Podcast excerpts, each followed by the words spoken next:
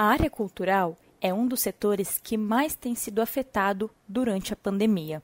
O fechamento de teatros e espaços culturais abalou a execução de diversas obras e paralisou muitos projetos. De acordo com dados do IBGE de 2018, cerca de 5 milhões de pessoas trabalham no setor cultural brasileiro. A dança, especificamente, teve inúmeros espetáculos cancelados ao longo do ano no mundo todo, além de escolas fechadas e aulas modificadas.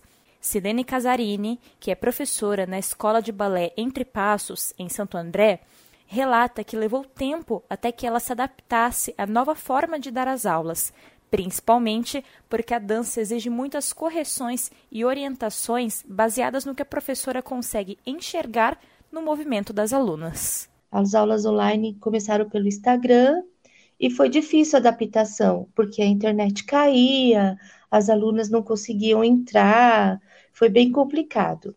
É, eu não conseguia corrigir as crianças, ver se elas executavam os passos corretos, e as correções ficaram ficava cada vez mais difícil assim. Às vezes eu fazia assim, eu passava sequências e chamava uma de cada vez para ver se elas faziam, se elas estavam fazendo o passo corretamente. Mas depois de acho que um mês, um mês e meio de aula no Instagram, eu comecei a trabalhar com o Google Meet. E foi aí que melhorou um pouco, porque pelo Google Meet eu consegui eu conseguia visualizar todas as alunas, né? E elas conseguiam me ver também. Isso foi é, criando uma, uma amizade maior entre a gente, né? Então, com o Google Meet, a gente acabou se adaptando. A paralisação total de teatros e a adaptação necessária para as aulas afetou diretamente os ensaios também. Silene Casarini conta que a turma tinha apresentações marcadas desde o início do ano, mas tiveram que refazer os projetos, já que ficaram muito tempo sem poder ter aulas presenciais. No, no início do ano, o trabalho já estava iniciando já. Então, todas as coreografias, já, a gente já estava iniciando tudo. E agora nós estamos começando a retornar com o trabalho, está montando novamente as coreografias. Então, quer dizer, todo aquele trabalho que nós fizemos no começo do ano ficou tudo perdido, porque as crianças retornaram, mas esqueceram o trabalho. Trabalhar com dança não é você pôr no papel e escrever, né? Você tem que decorar, você tem que mentalizar aquilo lá e você tem que segurar, tem que ficar na cabeça. Para as alunas, não foi diferente. Todas tiveram que se adaptar nas próprias casas com o apoio e material que tinham para que não parassem com as aulas e ensaios, mesmo à distância. A aluna de balé, Gabriela Duarte, relata que teve dificuldades para encontrar um lugar adequado em casa para fazer as aulas online e para que a professora pudesse ver os passos realizados por cada aluna. No início foi tudo online, né?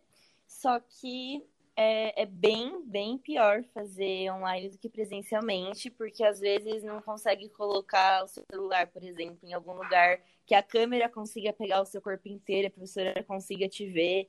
Às vezes a professora trava e não consegue ouvir a música para fazer no tempo certo e aí não tem onde segurar. Eu, por exemplo, quando a gente começou a fazer as aulas online de balé, eu tentava usar a barra como uma cadeira minha que eu tinha, só que era uma cadeira que girava.